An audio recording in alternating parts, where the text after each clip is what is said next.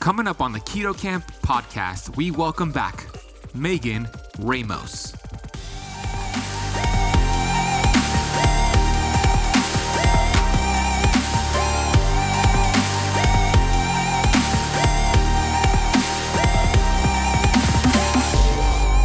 if you think of calories as spending dollars for the body, at first you reduce by like 30%, and your body's still figuring out how to function on 30% less salary.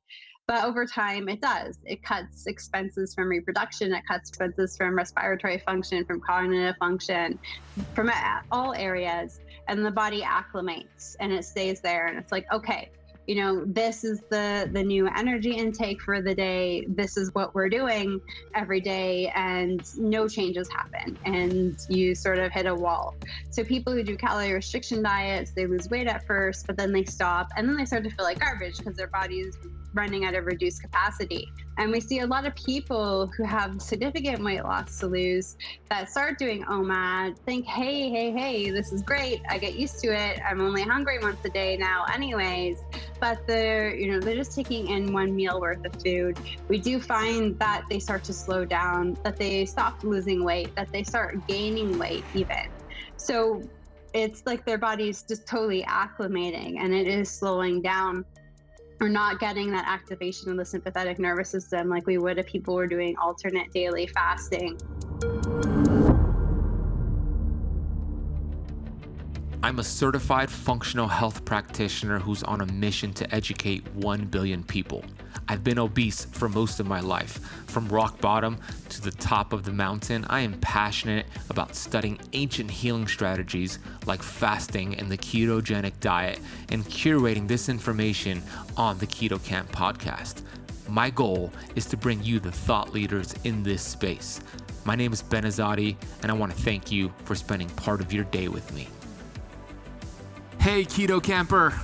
I'm super excited to welcome back a pioneer in the fasting keto space, Megan Ramos. If you remember, she was on episode 103 of the Keto Kamp podcast, where we talked about strategies for intermittent fasting, how to break a weight loss plateau, should women practice fasting differently than men, and so much more. So if you haven't heard that episode, we're going to link that in the notes of this podcast. It's episode 103 of the Keto Kamp podcast. On today's episode, it is straight fire. We discuss somebody who is a beginner interested in fasting. How do you just stop snacking? We talk about strategies for that. We talk about common symptoms that happen during fasting and keto, like why you feel cold during a fast, why your breath might stink during fasting, why you might get a headache, and the common complaints that are out there when you practice fasting, and not just that, the solutions for each one. We also get to, into some advanced fasting strategies. Megan and their fasting method program has a great fasting protocol called a 3016 alternate day fasting protocol. And she's gonna outline how that works. I think this is a great method to change things up and to just accelerate autophagy and fat loss with your fasting schedule. So, can't wait to bring Megan back on the show. You're going to love it. She's just a wealth of information, and I always enjoy my conversations with her. Before I do, I want to thank you so much for choosing the Keto Kamp podcast out of all the shows out there. You chose this one, and we're super grateful. We have been ranked as a top 15 podcast here in the United States alternative health category. And you know what? We couldn't have done that without your support. So thank you so much. Out of all the shows out there, you chose this one to listen to right now, and we are super grateful. Our mission here at Keto Kamp is to educate and to inspire 1 billion people on planet Earth. I want to take this minute here to get to the Apple Podcast rating and review of the day. This is a five star review from MJ Hora 63 titled 70 Pounds and 7 Inches on Waist. This is a fantastic podcast. I transitioned to keto seven months ago and have dropped 70 pounds and went from my 40 inch waist to a 33 inch waist. With the help of Keto Kamp, I've incorporated fasting regimens and a ketosis diet.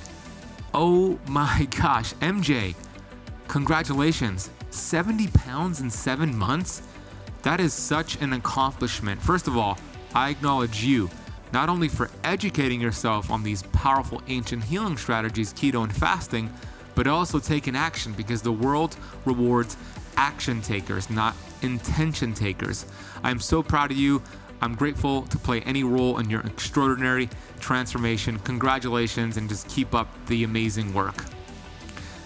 If you haven't left the Keto Kamp podcast a rating and review on Apple Podcasts, please take this second to pause the episode and do so right now. Ratings and reviews are the lifeline and oxygen of podcast shows. We put a lot of energy and resources and money into the show, the production, and making sure we release two brand new episodes every week.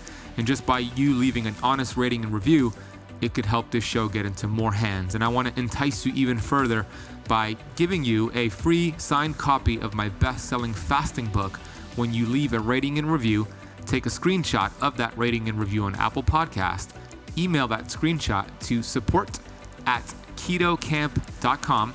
Remember, that's camp with a K. Support at ketokamp.com with your shipping address in the United States only, and I will sign a copy of my fasting book and we'll send it out to you in the mail. I also want to remind you that I have an upcoming webinar called The Art of Fasting. This is going to present to you the cutting edge research on fasting, the best ways to break a fast, the worst ways to break a fast, and just advanced strategies for practicing fasting. We do have limited spots available. It's a free webinar, but it's first come, first serve. Head to benazadiwebinar.com and check out the next date. Sign up for it. Everybody who attends the webinar will get over $200 worth in free gifts and digital downloads. That is benazadiwebinar.com. If you're struggling to find the right foods on your ketogenic lifestyle, I highly recommend you check out Kettle and Fire's new lineup of keto soups. They are delicious, they live up to my high standards of quality ingredients, and they'll help you accelerate your ketogenic results. Visit kettleandfire.com slash ketokamp and use the coupon code ketokamp at checkout for a 15% off. That is kettleandfire.com slash ketokamp. Okay, let's welcome back the amazing Megan Ramos. Megan Ramos is the CEO and co founder of the Fasting Method program. She's a clinical educator and researcher. Megan's major role in the fasting method is to facilitate the patient's education on the fasting method dietary principles and counsel them on their fasting regimens. Megan, alongside with her colleague Dr. Jason Fung, believe that both what you eat and when you eat matter. The fasting method utilizes therapeutic fasting and time restricted eating protocols with their patients to help them reverse their type 2 diabetes and achieve sustainable weight loss. They encourage their patients to eat real foods and adopt a low carb lifestyle in addition to the fasting. Okay, keto campers, I am super excited to bring on an amazing human being. Not only is she an incredible health practitioner who has such great experience in the space of fasting and keto and health in general, but I consider her a friend, a colleague, and she has been on the Keto Kamp podcast once before, and now she's back. Megan Ramos was on the Keto Kamp podcast, episode 103, where we talked about intermittent fasting strategies, which we'll get into today as well. How to break a weight loss plateau. Should women fast differently than men? And so much more. We also get into her story on that episode. So you can listen to that on the Keto Kamp podcast, episode 103. Today, we're going to get into first, how do you even start um, fasting? How do you stop snacking? And then why it's important to change your fasting schedule. We're also going to get into common health complaints and side effects and what we can do about her about that. And we're going to get into her brand new book. So, without further ado, let's bring on the incredible woman of the hour, Megan Ramos. Hey, Megan. Thanks, Ben. That's quite the introduction. it's well deserved. I'm happy to be here with you today. Yeah. Me too. Thank you. I'm always happy to chat with you. We always have a good time. I see there's many Keto Kamp Academy members watching here, and hey, feel free to post your questions in the chat box. We're going to do some Q and A uh, towards the end here, but I want to start with this, Megan. For somebody who's just brand new to this space of low carb, high fat, keto, and fasting, and they want to practice fasting, but they're having issues with just wrapping their mind around how can they go two hours, three hours, five hours yeah. without snacking in between meals. How do we stop snacking? So, snacking is something that I think for anyone who's also part of the fasting method community or has been following me lately, it's sort of the, the thing that's driving me most mad. It's what I see in stopping people from making progress. But cutting out snacking, I think, is just like the fundamentally the best thing you can do. Whether whatever diet you're following, keto, carnivore, low carb, paleo, whatever diet it is, and even when you're fasting, it's so important to cut out snacking. So if you're brand new, if the idea of doing something like a 12, 14, 16 hour fast seems impo- impossible. And even just going from like lunch to dinner seems um, impossible. You know it's good to focus on just eating real whole foods at your meal getting in plenty of fats reducing your sugar and carb load at that meal. But in between just relying on some fluids some water to help get you through having some some bone broth or a low carb based vegetable broth. If you're really struggling and desiring for a certain taste. Uh, having some herbal tea, if you if that's a beverage that you do consume, and just utilizing these fluids. Mint, for example, has been widely used to help suppress appetite. So even adding in some fresh organic mint leaves from your own garden, that can make a really big difference and help you get through those those few hours. And i think when people are new to fasting you know being able to make it from lunch to dinner that's a big accomplishment. And we we build upon small successes. We reach our big end goals by having a series of small successes along the way that help us build confidence. So not snacking is the number one place to start. So if you're new to fasting and you're thinking, oh my gosh, this is overwhelming. Look at all those hours on the clock. You know, time's moving super slow right now. Just focus on going back to the basics and eating those three meals a day and just getting from meal to meal. And you'll build up confidence utilizing the fluids to help get you through. And once you build up those confidence, you'll slowly be able to cut out the meals and make more further small successes.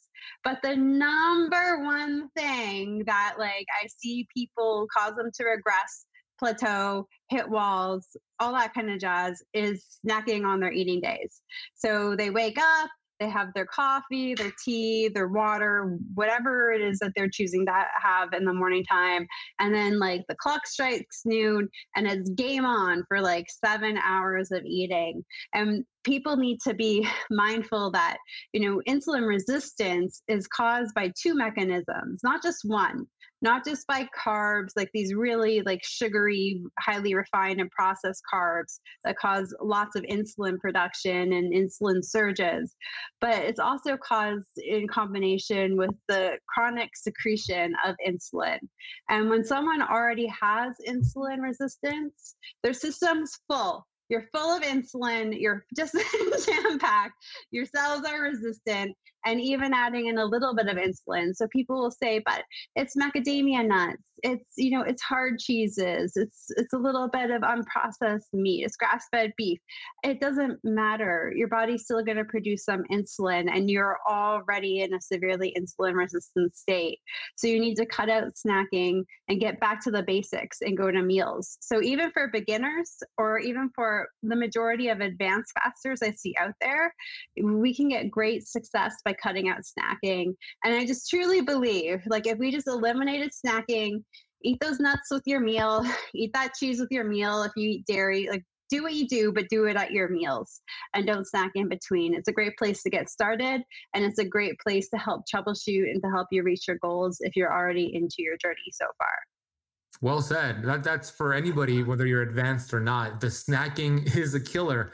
The pancreas is not designed to stimulate insulin throughout the day. Insulin is the only fat storage hormone in the body. And even if it's the healthiest keto snack, organic, free range, whatever it is, yeah. it's still going to give you that insulin spike. So you go from uh, being in a lean, fasted state to now storing fat, and you're burning out that those beta cells. And then overall, yeah. like you said, it leads to an issue. I love what you shared, Megan, about it's these small little changes that kind of compound over time, kind of like the compound effect I always say that small tweaks lead to giant peaks, right? So yeah. just making this small decision here to have your snacks you could still have them, but have them with your meals and just have your three square meals to start. Yeah. That really puts you ahead of, of the curve here when you're ready to fast because then you're building up this muscle and then you could start with the fasting. Uh, do, do, you know if there's any research out there? I, I've read some research from Professor Brian Peskin, who's an MIT researcher. And in his, in his book, he said the pancreas is designed to produce um, insulin only about twice a day max. Do you know if there's any research around that? Does Dr. Fung have research there? Yeah, I think we've got some blog posts actually up on on the subject, but we're really not designed. Our pancreas is not designed to function to support us eating more than a couple of times a day. So we're absolutely burning out that pancreatic function when we're eating constantly throughout the day. And I've seen you post a lot about this too lately because when you asked about what you what I want to talk about, it's like Ben, I share your passion. Like eating all day long, it's just making us age faster. It's making us sicker. It's hurting our metabolic and cellular health. You know, we're just not designed to eat more than a couple times a day. Yeah, well said. And we'll find those articles and we'll put it in the notes. Rachel, our podcast notes person, will put it there. Okay, awesome. So now they have cut out the snacking, Megan, and they're having their breakfast, their lunch, their dinner. Now they want to start fasting. What's the best way to adopt a fasting schedule? I think most people feel comfortable cutting out breakfast as a first go to and entering sort of what we see being uh, called the 16 8 sort of diet. But I don't like that I, but I like the 16 hour fast, but I don't like the eight hour part because we don't want to be eating for eight hours. We just want to be having lunch and having dinner in, in that eight hour window. But most people will cut out breakfast. And this works great if you're type 2 diabetic, for example, because, eh, you know, you'll see the dawn phenomenon in the morning. So before we wake up, we get production of some counter regulatory hormones. We see our blood glucose levels go up. In diabetics, it's a sort of a substantial increase. We call it the dawn effect or the dawn phenomenon where these blood sugar levels just start to, to surge. So it's good if you skip breakfast and get up and get moving, bring those blood glucose levels down, and then 16 hours, you know, into your fast after being awake for a few hours, seeing the glucose come down, then introduce that first meal. The only time I would recommend that someone does keep breakfast and try to eliminate dinner instead is if they're really seeing high reverse T3 on their thyroid test. I found that having breakfast really sort of blunting that cortisol effect in the morning time, we can see a dramatic reduction in reverse T3 levels. So we get more weight loss when we do eat breakfast in those particular individuals.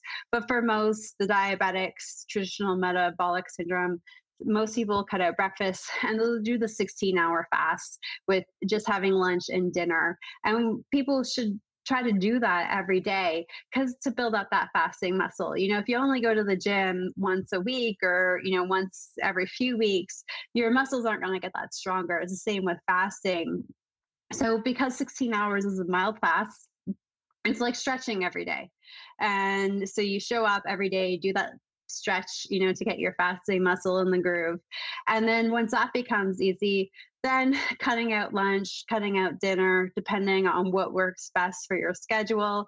Ideally, you know, we encourage people to try to eat earlier in the day if they are going to eat. We found it really impacts things like heart rate variability and sleep quality if they're eating too late into the evening time but some people prefer to have dinner not to disrupt the the family environment too much or they find it more difficult. So you would either cut out lunch or dinner and do a 24 hour fast sometimes i would really push lunch versus dinner as the meal on the fasting day or for the breakfast meal is if someone is sort of really struggling with that four to six o'clock window like we always uh, a lot of people always refer to that as their witching period. Like if they can get from four to six o'clock without eating, and we know that there's changes in adrenal hormones, there's lots of adrenal fatigue out there, and it's a tough time because if you're not able to produce sufficient quantities of cortisol, it can be tough to get through that little bit of a window. So sometimes we'll encourage people to really try to eat lunch, but otherwise, we'll try to experiment with electrolytes such as sodium to really give the body support to make getting to that dinner hour more pain free for the individual. So people would go to 16 hour fast with two meals and then to a 24 hour fast with one meal. And we would do, if someone was doing a 24 hour fast, we would do that about three times a week to really try to combat metabolic syndrome. And then from there, we just assess results. Are you feeling good? Are you seeing your fat loss? If that's the goal, are you seeing improvement in your blood glucose response, reduction in inflammation? And then we would assess if perhaps an individual needed to do a complete day fast where they skip breakfast, lunch, and dinner, or if they maybe needed to do an extended fast, just if insulin resistance was very high, if they're struggling to come off of insulin to you know really help bring down their insulin resistance and get them off of these toxic medications. Well said. Yeah, those are a lot of nuggets in that. It was very jam-packed answer. So I recommend actually going back and rewinding that and listening to what you said there. No, it was it was awesome. I have come to find that eating more protein during the eating window, along with the fat, like you said, really helps. It activates these uh, cholecystokinin and uh, uh, these uh, hormones and chemicals that help satiate you and prevent you from mm-hmm. snacking in between the meals. And the salt, also, a lot of people they're getting their signals crossed, which is they're not really hungry. It's the, the sodium and it's the electrolytes that are low, and the signals get crossed, and they think they're hungry. I would also love for you to touch upon hunger, the hormone ghrelin, and mm-hmm. why it's important to understand that all hormones spike. And as long as we just give us some tips on when we experience that ghrelin hormone. Yeah, so hunger cycles throughout the day. All of our hormones go up and down throughout the day. So for people who check their blood pressure all day long, you know, they'll come in and they'll say, "Well, why is it higher at noon when it wasn't that high in the morning, and then it goes down in the, in the evening?" And none of that makes sense. Or the same thing with blood glucose levels, or things like hunger. All of our hormones follow a circadian rhythm, so they go up and down throughout the day, causing these different responses in us. So we do see ghrelin cycle throughout the day, and we do see these these waves of hunger that come. So often, when you do hit a hunger wave due to ghrelin fluctuations, it's best to just to distract yourself. You could try having some natural appetite suppressants like peppermint tea, for example. Some people find that apple cider vinegar and water, just a, a shot of that, is a really great appetite suppressant. Uh, having a little bit of salt can also help suppress the appetite, uh, but just keeping busy. And most people find that once they get busy for, you know, 30, 60 minutes, the hunger wave has started to subside. So hormones fluctuate throughout the day. And due to that, you, you experience all different types of fluctuations throughout the day in different functions. And one of them is hunger. So, you know, people say, oh, am I just broken? Broken? What's wrong with me? Just it's normal. So just ride out the hunger wave. Get busy. A lot of people actually create some lists of things to do that they can to distract themselves or stress reduction. I think in today's day, like we're like it's just uh, we were talking earlier, like what a freaking bizarre year we're in and there's all kinds of politics and stuff and i think people are just trying to do their best by what's going on around them and and sort it out but stress and then i know parents are navigating like a whole different type of sea of stress right now that i'm fortunate i don't have to deal with. So using this time when hunger strikes all right this is where i go and i do that you know 12 minute meditation you know this is where i go do those you know deep breathing exercises do some red light therapy like take some time you know for yourself do red light therapy listen to ben you know and his great words. And, and ride out that hunger wave and just distract yourself. So i'm trying to use it as a positive thing i'm trying to encourage other people okay when you get this hunger wave you know try to look at it in a different perspective. Okay, this is now my time to go do some self care to help control my cortisol, my stress throughout the day, and get distracted doing something else. And not only are you riding up the hunger wave, you're doing something that's also going to help control your hunger later on by controlling your cortisol levels as well. So you you had mentioned glucose fluctuating along with the blood pressure because our hormones are pulsatile, they're up and down. Mm-hmm. So that's important because I get so many of uh, the members of the Keto Kamp Academy who are watching right now saying, you know, why is my glucose at this level, but I didn't eat anything, and then yesterday was at this level. So that's why it's important to get an average, maybe a three or four day mm-hmm. average. Mm-hmm there are so many factors besides the fact that yes your hormones fluctuate it could be your sleep wasn't optimal last night we know mm-hmm. that when your sleep is poor you'll have higher levels of cortisol and glucose will follow. So my question is this have you ever used or have you ever had your patients clients use a continuous glucose monitor yeah, I wear a Dexcom G6 myself. Uh, my insurance covers it. So I wear it. And it's really wild to sort of just see the fluctuations or see I got really grumpy with my husband um, recently. I wasn't feeling well that day. But like just seeing how my blood sugar went up or I was telling Ben I had a bit of an unfortunate incident over the weekend. And so I literally did nothing but try to drink water for like 48 hours straight water, salt, magnesium. That was it. And my blood glucose levels nearly tripled because my body was experiencing some stress and some inflammation at that time. So it's really just crazy to see your body's results or how it handles these certain situations or just the general day-to-day hormonal fluctuations.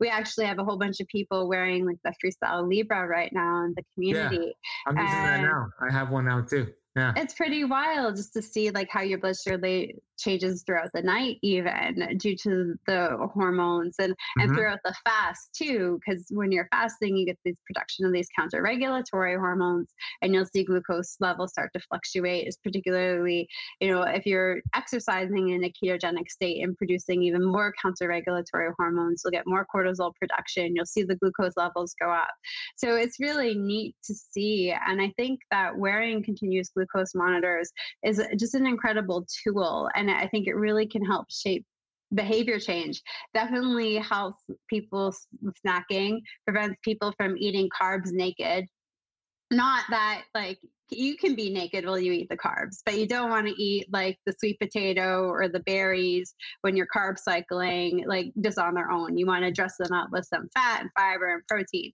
right? so wearing these CGMs, I, I mean, it can shape, you know, your behaviors, your stress responses, really guide you towards, you know, breathing and chilling out, going for walks, prioritizing your own health, and help you manage your foods, but it can really help give you insight and just to these regular rhythms of your body. And if your body's rhythms are just really thrown off and your circadian rhythms out of whack and you're not quite sure what's going on, wearing this CGM can help maybe provide you with some insight into that. And then you can be proactive and start doing things like going outside in the middle of the day, getting you know, direct sunlight, getting sunlight first thing in the morning, and and just working on fixing your circadian rhythm issues, getting your hormonal levels in a better sync. So CGMs provide so much wonderful insight, I think. I do too. They're awesome. I, I have one as well. I, I, for the first time, I'm using it about 10 days in, and it's really fascinating data to see what exercise does to my glucose, to see what specific food. It's a great way to determine if you have a sensitivity to a food. Last night, I don't know what I ate, but I, I tested. I'm testing throughout the whole day, like 30 times. It's so easy. I just put my phone here. I have it right here. And uh, my glucose went up to 145 last night. And I didn't really oh. have that many. I had some fruit, some berries, some pecan butter. So I want to now find out what I ate last night and single it out and see which one of those foods I have a sensitivity to. So it might be the blackberries, I suspect, but it's it's cool data to see what's going on. And uh, yeah, you could see if you're hitting those optimal ranges, right? You want to be in that 70 to 90 in American units fasting glucose. It's not telling you your ketones, but you could see how gracefully you're aging, how well your your pancreas is as, as producing insulin to bring the glucose back down. So it's it's fantastic data. Catherine, who's a member here in the Keto Kamp Academy, wants to know how can she get her insurance to cover a continuous glucose monitor? So I am based in Canada. Mind you, most of the people I work with are American. So from engaging with them, a lot of them just call their insurance companies and let them know that they're experiencing certain issues with blood glucose, reactive hypoglycemia, really high dawn effect on phenomenon. They're looking for an intervention aside from medication that's more economical. And a lot of them have ended up getting the Libre or the Dexcom covered. Now, in Canada, it's entirely different ball game when it comes to the prices for these things. We're about like I think about a quarter of the cost of what they are in the United States. So it's more difficult. And here, in all of our insurance companies have coverage for Libres and Dexcoms. So it's more difficult in the United States. So I would just try to call, try to work with your healthcare provider as well and see if you can negotiate it. I literally the reason for mine was preventative medicine and my insurance company approved that because I don't want to. I said I don't want to be an insulin case, so I want to learn what diet works best for me and what lifestyle works best for me, so I don't become diabetic.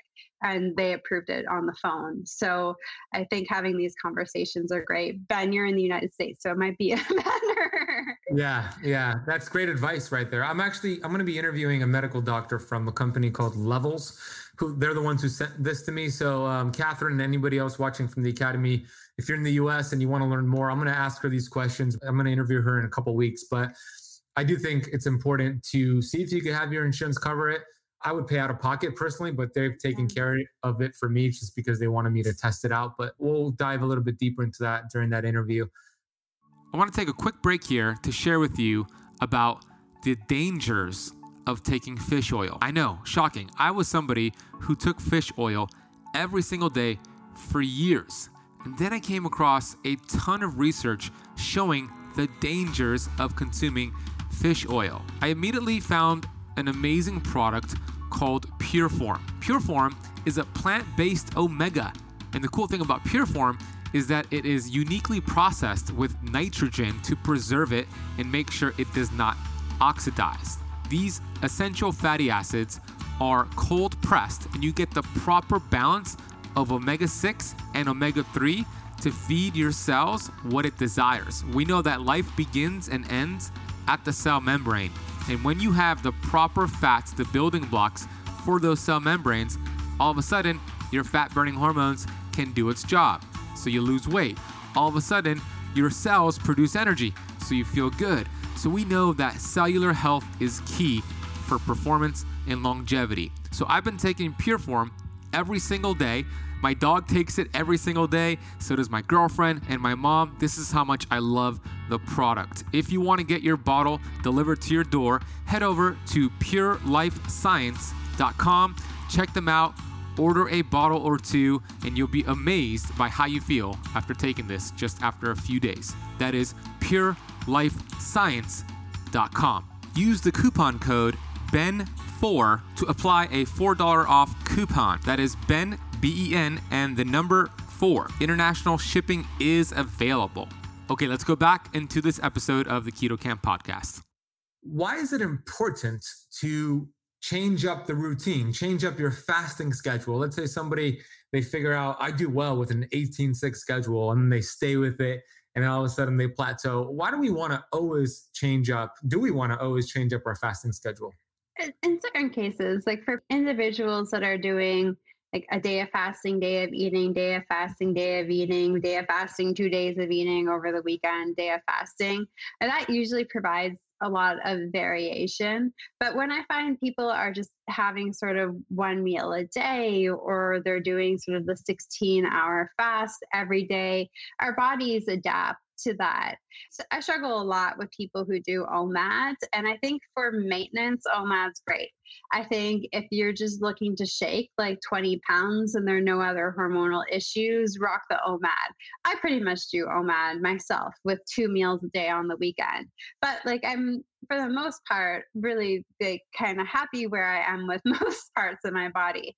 Some parts of my body I'm still debating whether they work or not. But most I like parts. The, I, like the, I like what you said though. Rock the OMAD. That would be a cool T-shirt, like a I, I guess it, it's a good thing, but when you're looking to lose weight and it's, it's the body adapts to it. And so there's a big difference between fast like fasting and calorie restriction and mm. with fasting it, the the biggest thing about it is the protection of counter-regulatory hormones because the body is being induced into this fasting state.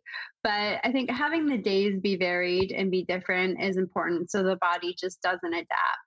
So what we see like with someone who's doing calorie restriction, and unfortunately, I think a lot of people can relate to this analogy that I'm about to use uh, because of COVID right now. But imagine you had to be mindful of your spending and you needed to reduce your spending by 30% across the board because you're not quite sure about your investments, you're hoping to retire. So maybe you need to be more conservative with your spending right now because you're not sure what your portfolio is going to look like in 2022. So you reduce your spending by 30%. So you you might, you know, get rid of one car if you've got two. You might look for foods that are on sale versus just saying, "Oh, I feel like steak tonight," and buying steak. Well, instead of just buying steak when it's on sale, and that's you make these changes to your diet and to your lifestyle. And at first, like when you start trying to scale back, you're still overspending. And I think a lot of people have been in this position. Uh, I've been a student for like a billion years. So like I've been in this position myself in the past. You get into a little bit of debt when it's like, oh, it's back to school time. I'm not earning money. the visa goes up a little. But then like by November in the school year, you're like, okay, I'm used to student life. I don't got time to spend money mm-hmm. anymore. Mm-hmm. And you're able to pay off that debt. So like when you're doing calorie restriction, you know, at first like if you think of calories as spending dollars for the body at first you reduce by like 30% and your body's still figuring out how to function on 30% less salary but over time it does. It cuts expenses from reproduction it cuts expenses from respiratory function from cognitive function from all areas and the body acclimates and it stays there and it's like okay you know this is the the new energy intake for the day. This is what we're doing every day and no changes happen and you sort of hit a wall. So people who do calorie restriction diets they lose weight at first but then they stop and then they start to feel like garbage because their body is running at a reduced capacity. Now with alternate daily fasting you're in a fasted state so you burn through glycogen stores, you activate your sympathetic nervous system, you get production of counter-regulatory hormones, you get noradrenaline that helps you burn body fat, maintain your resting metabolic rate by you know accessing all that food energy from your fat stores and liberating it, you know, so your body can function throughout the day. Cortisol for gluconeogenesis, you get human growth hormone production. So you get these counter-regulatory hormones that work because it's a shock to the system. Like you're going very dramatic change from what your day was the day before in terms of eating. So you get this activation of the sympathetic nervous system, these counter regulatory hormones, and then noradrenaline, which really helps preserve your resting metabolic rate. So, you know, at first when you start doing these these diets, you are getting the activation. It is a change. You are burning through a lot of glycogen stores, but over time it starts to become the same. It starts to become repetitive. The body starts to adapt systems start to slow down. And we see a lot of people who have significant weight loss to lose that start doing OMAD, think, hey, hey, hey, this is great. I get used to it. I'm only hungry once a day now, anyways. But they're, you know, they're just taking in one meal worth of food. We do find that they start to slow down, that they stop losing weight, that they start gaining weight even. So it's like their body's just totally acclimating and it is slowing down we're not getting that activation of the sympathetic nervous system like we would if people were doing alternate daily fasting.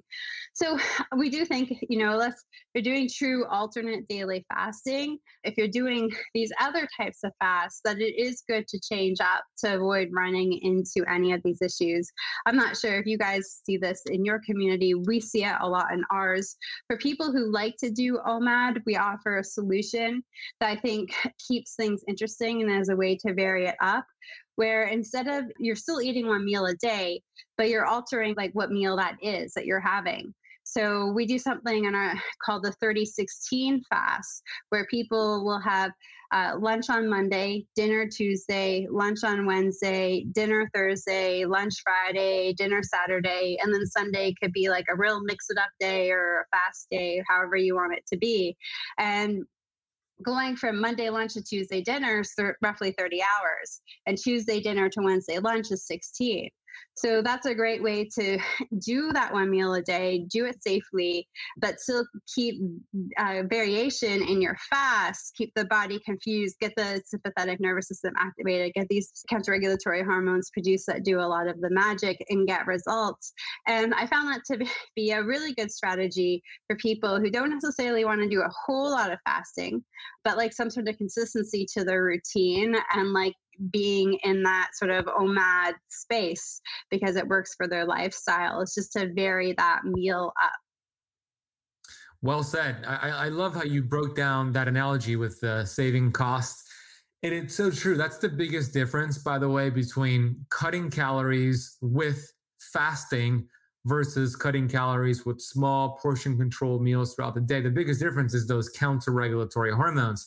These hormones they run counter to insulin. It's actually your, your body's way, which is that amazing innate intelligence within us, your body's way of pumping you full of energy so you could go hunt and kill and, and do what you need to do because we're hardwired that way. But we're blessed to not have to do that. So your body is going to maintain its metabolism, might even increase its metabolism. It's not going to shut down. Versus if you had these small portion control meals throughout the day, you're cutting calories, but you're not getting that benefit of the counter regulatory hormones. So that is a big difference. And for those of you who are confused about the OMAD, most of you know what OMAD is, but there was a few in the chat.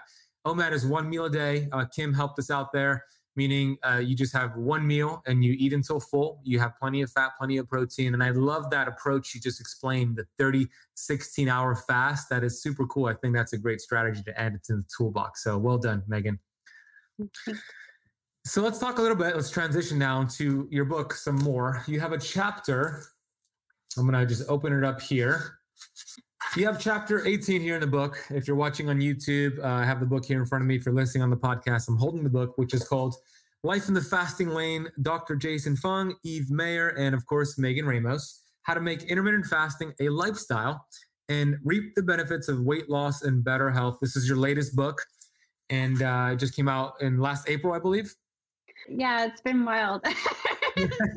it came out at the start of all of this COVID stuff here in North America. I actually finally just saw it in a bookstore for the first I saw your photo. Congrats. Yeah.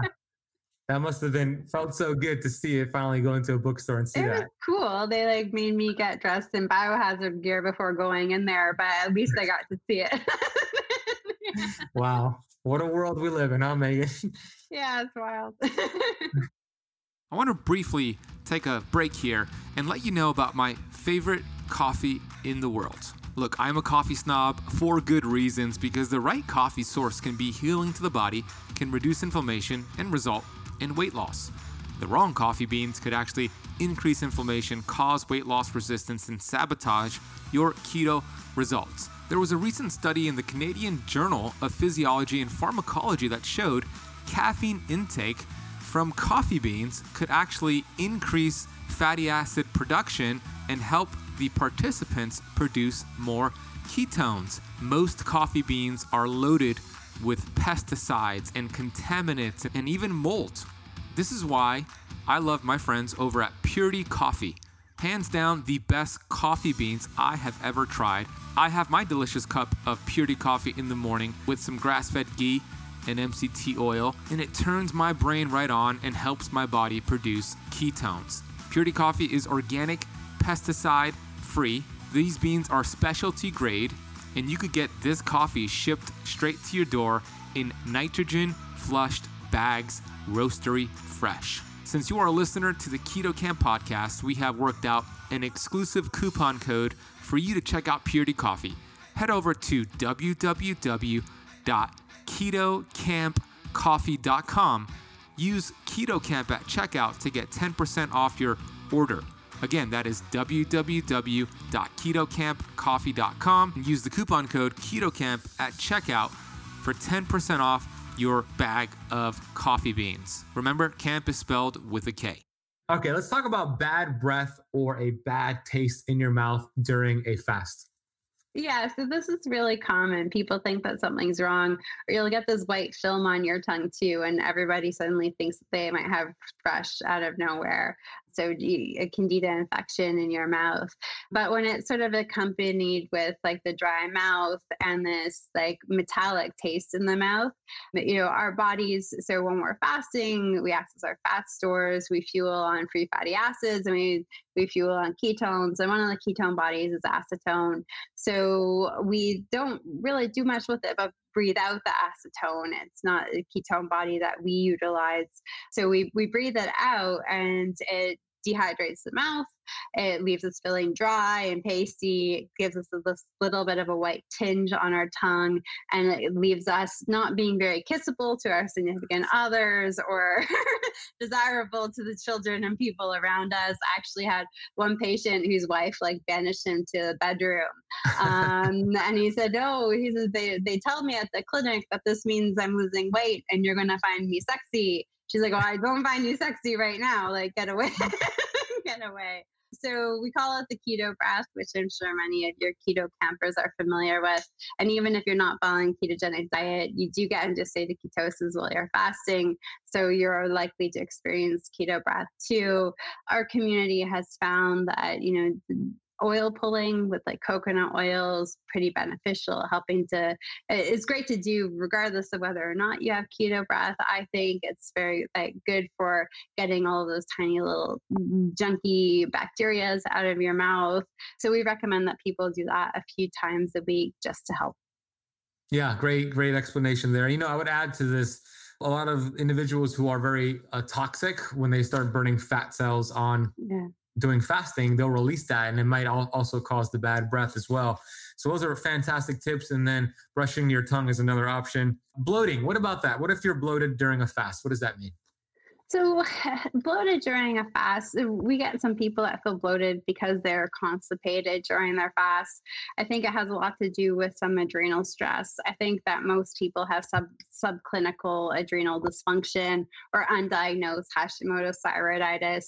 I've learned over the years that there's two thyroid antibodies, and well, one could be negative, the other one could be positive. And for some rhyme or reason, like 90% of the labs I look at, doctors will order one or the the other and never consistently like either a specific one. It's really kind of mind blowing.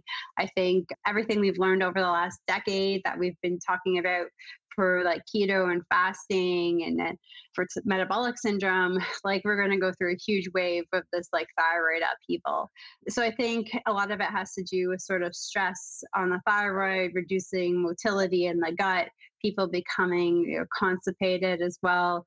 Sometimes I think it's also due to electrolyte imbalances too. So making sure that you're getting in plenty of sodium and magnesium.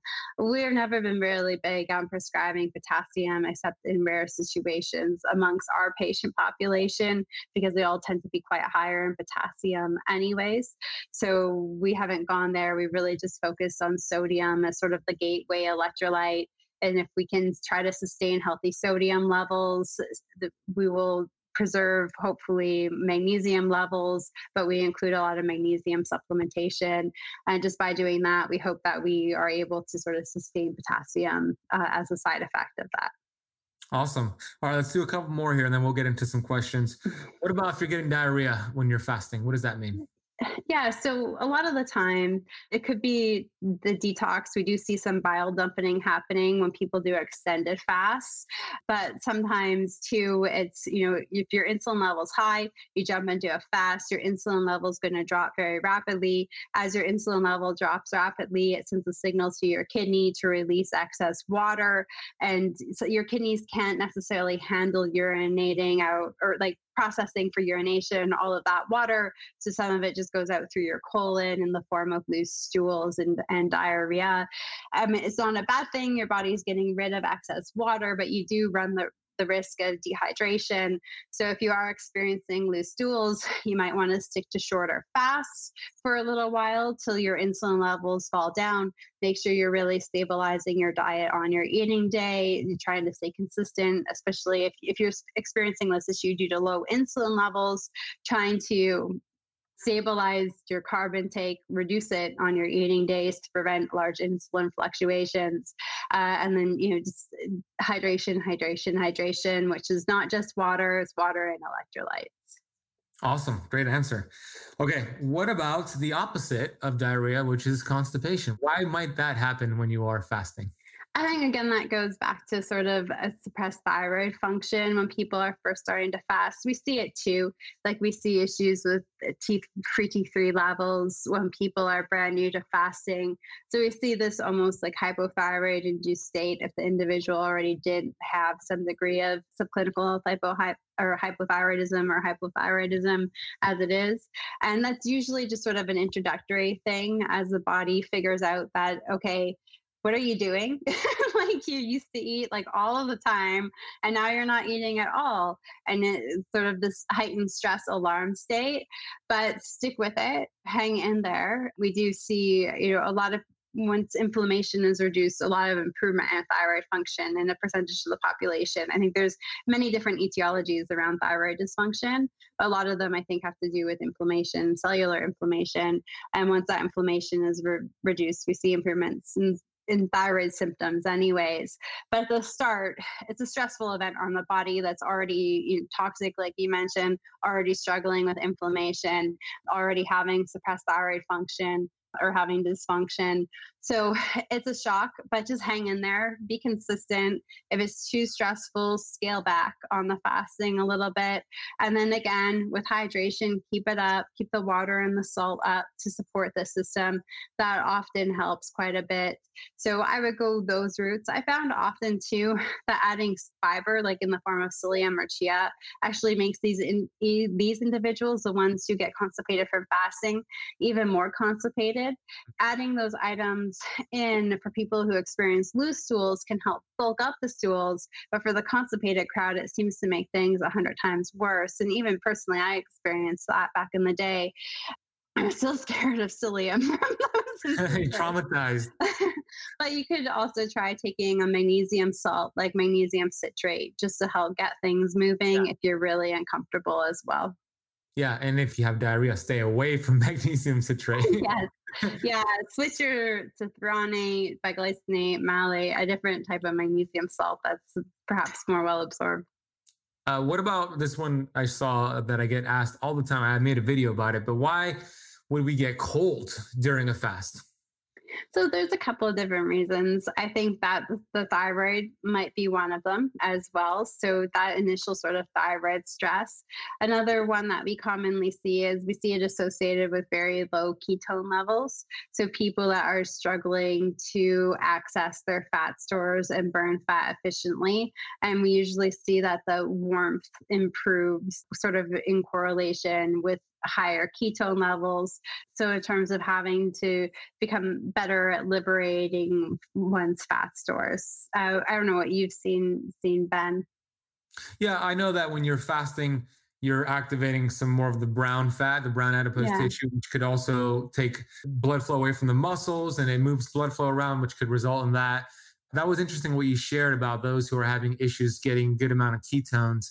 I, am going to pay attention to that and see if I could correlate that as well. I also I saw a study in mice that showed mice with, with low levels of orexin, which is a brain neurotransmitter, they were shivering more often. And so some people have lower levels of orexin. So caffeine could yeah. actually help that and make it a little bit higher. So caffeine could help, moving around could help, getting those ketones up could help. But it, it's so common. I don't know if you see it, but I see a lot of people ask me about being cold during a fast. It's it's really common, and I have only a handful of people that once like we don't get them into a, like a sort of a fat adapted state. Usually, almost always, I see it reverse in a fat adapted state. But there's a handful of individuals that just don't quite shake it ever it seems like. And a lot of these individuals, one who I can think of, uh, just coming to mind, I was talking to him earlier today. I mean, he's hit his health goals. You know, he's 17% body fat for a 70 year old. He's been off of his diabetic medications for years, he's on zero medications, wonderful health, great inflammatory markers, doing really well. So I thought it's really interesting. I didn't know about that. So I'm going to tell him to maybe enjoy his coffee. yeah, yeah, it could help. It could, or even tea with caffeine. Yeah. So I'm curious to let me know if that works for you. well. Okay, we have Amanda over there in the UK says, What does Megan think of the use of metformin for women with PCOS, even if I'm on a keto diet and not a type 2 diabetic? Can it still help? So, I mean, metformin in general, I think, is a pretty benign medication. I do know a lot of people out there, like we have 22 year olds begging us for prescriptions for it because for longevity reasons. I'm not necessarily completely taken by the science on it personally, but I don't think there's harm in taking it.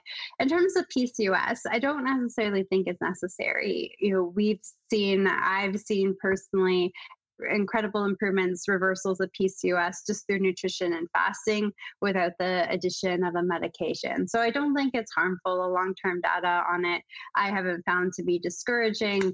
Patients who choose to stay on it, I'm in support of, or if they, you know, are really sort of PCOS, very concerned about fertility, I can relate to that because I'm trying to plan for a family one day post pandemic era.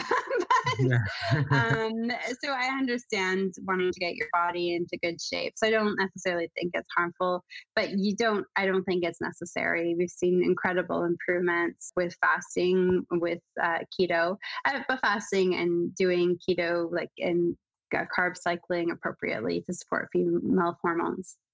Yeah, you know, th- that's a great segue because somebody asked, when should we start keto flexing? So that's my terminology for carb cycling. When do you think that's appropriate for somebody?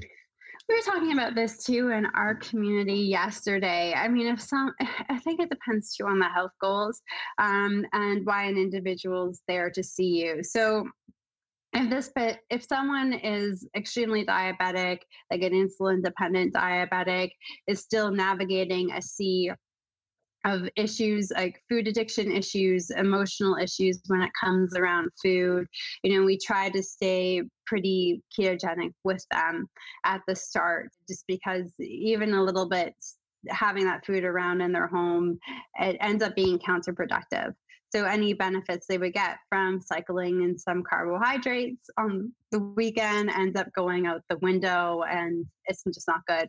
So usually we introduce it to people, especially women, when they're i think uh, like the halfway mark throughout their journey so at this point you know they're off the majority of their diabetic medications they're seeing much more improved glucose control really huge reduction in inflammatory markers and, and symptoms uh, alleviated across the board a much better relationship with food and body image. They've uh, developed some other great stress management techniques rather than food comfort.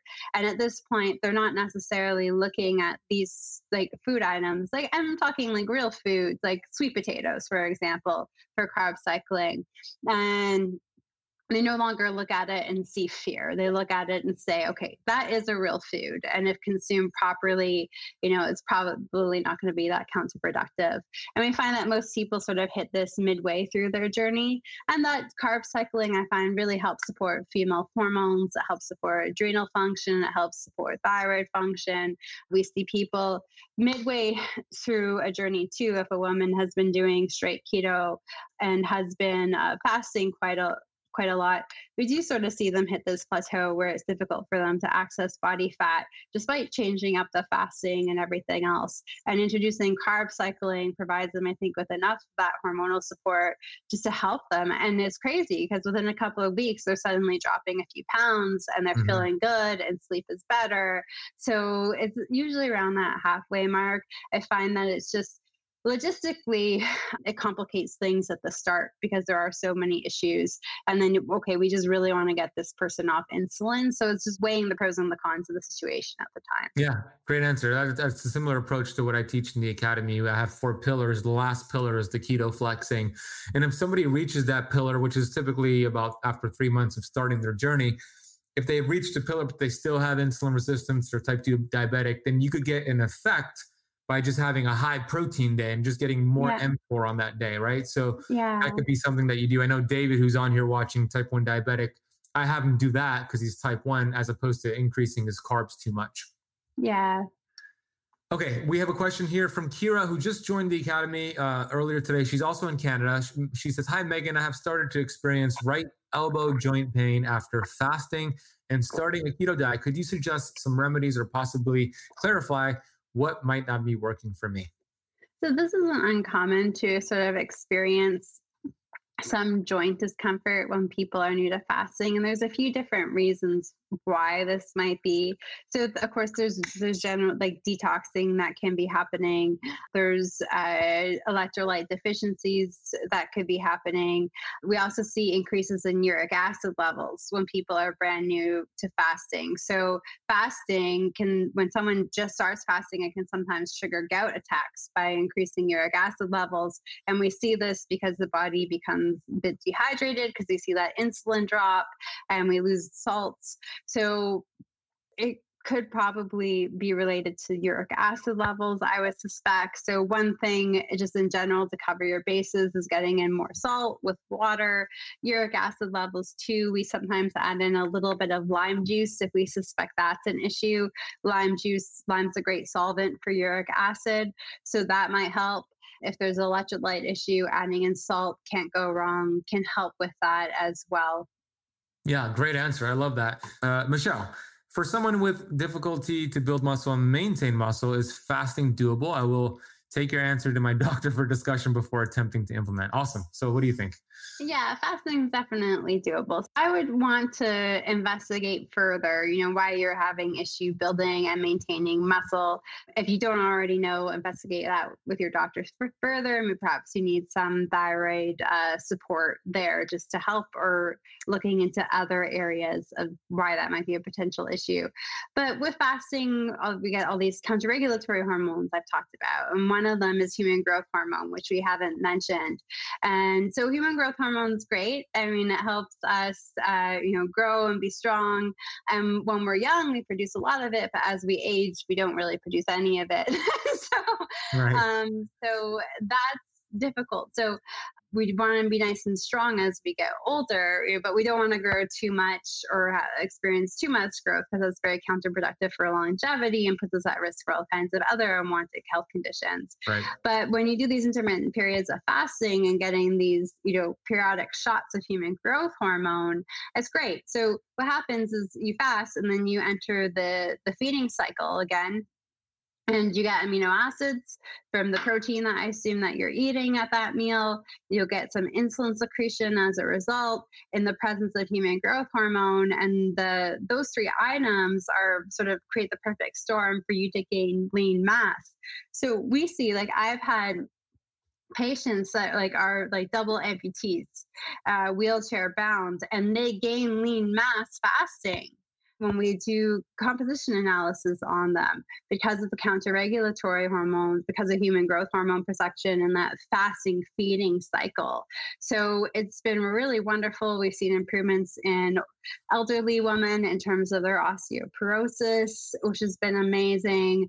Uh, lots of improvements in lean mass gain. So fasting may actually help and be productive uh, for helping you maintain and gain some lean mass.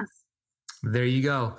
Megan, where's the best place for the keto campers to go check out your work? Yeah, so you can come check us out on uh, uh, thefastingmethod.com. Geez, I'm losing my mind. On August 17th, we're launching a completely new website and a completely new program. So it will be much cooler looking on the 17th. So if you're interested in learning more, checking out our blogs, we have tons of free blogs and information up on the website. But if you want to see it in a cooler format, put the 17th of August in your calendar. we'll, put, we'll put that link down below. Also, a link for your, your latest book down below. Megan, you're a wealth of information. Thank you so much for your brilliance and your expertise. I'm, I'm grateful to know you and I'm grateful for this conversation. So, thank you for coming back to the show. Uh, awesome, Ben. Thank you so much. I'm so grateful for you too.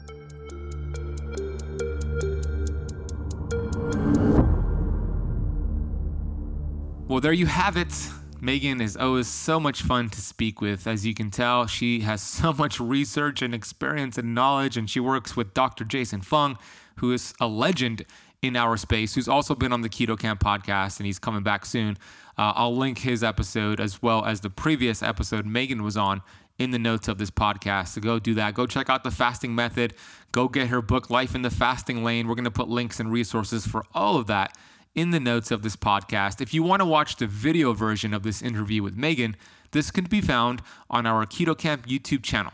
Head to youtube.com slash ketokamp to check out the video interview with Megan. I want to encourage you to take a screenshot of this episode of the Keto Kamp podcast and post it on Instagram. When you post it on Instagram, shoot me a tag at the Ben Azadi and shoot Megan Ramos a tag at Megan J. Ramos and also at fastingmethod.com. When we see it, we'll share it on our stories and we'll get some other keto campers following you back. Text this episode to a friend, somebody you believe who could get value from this. Send it to them via text right now. It'll really make a big difference for them. And I also encourage you to leave the show a rating and review on Apple Podcast. And if you do, take a screenshot. Send that screenshot to support at ketokamp.com and put your shipping address in the United States, and we will send you a signed copy of my best selling fasting book as a thank you for leaving an honest rating and review of the show. Last reminder is that my upcoming webinar, The Art of Fasting, is available. Limited spots are left. Head to benazadiwebinar.com, check it out, get signed up for it. It's free and be blown away by the cutting edge research on fasting. I thank you so much for listening to the entire episode of the Keto Kamp podcast. Thank you for spending part of your day with me. You'll hear me on the next one.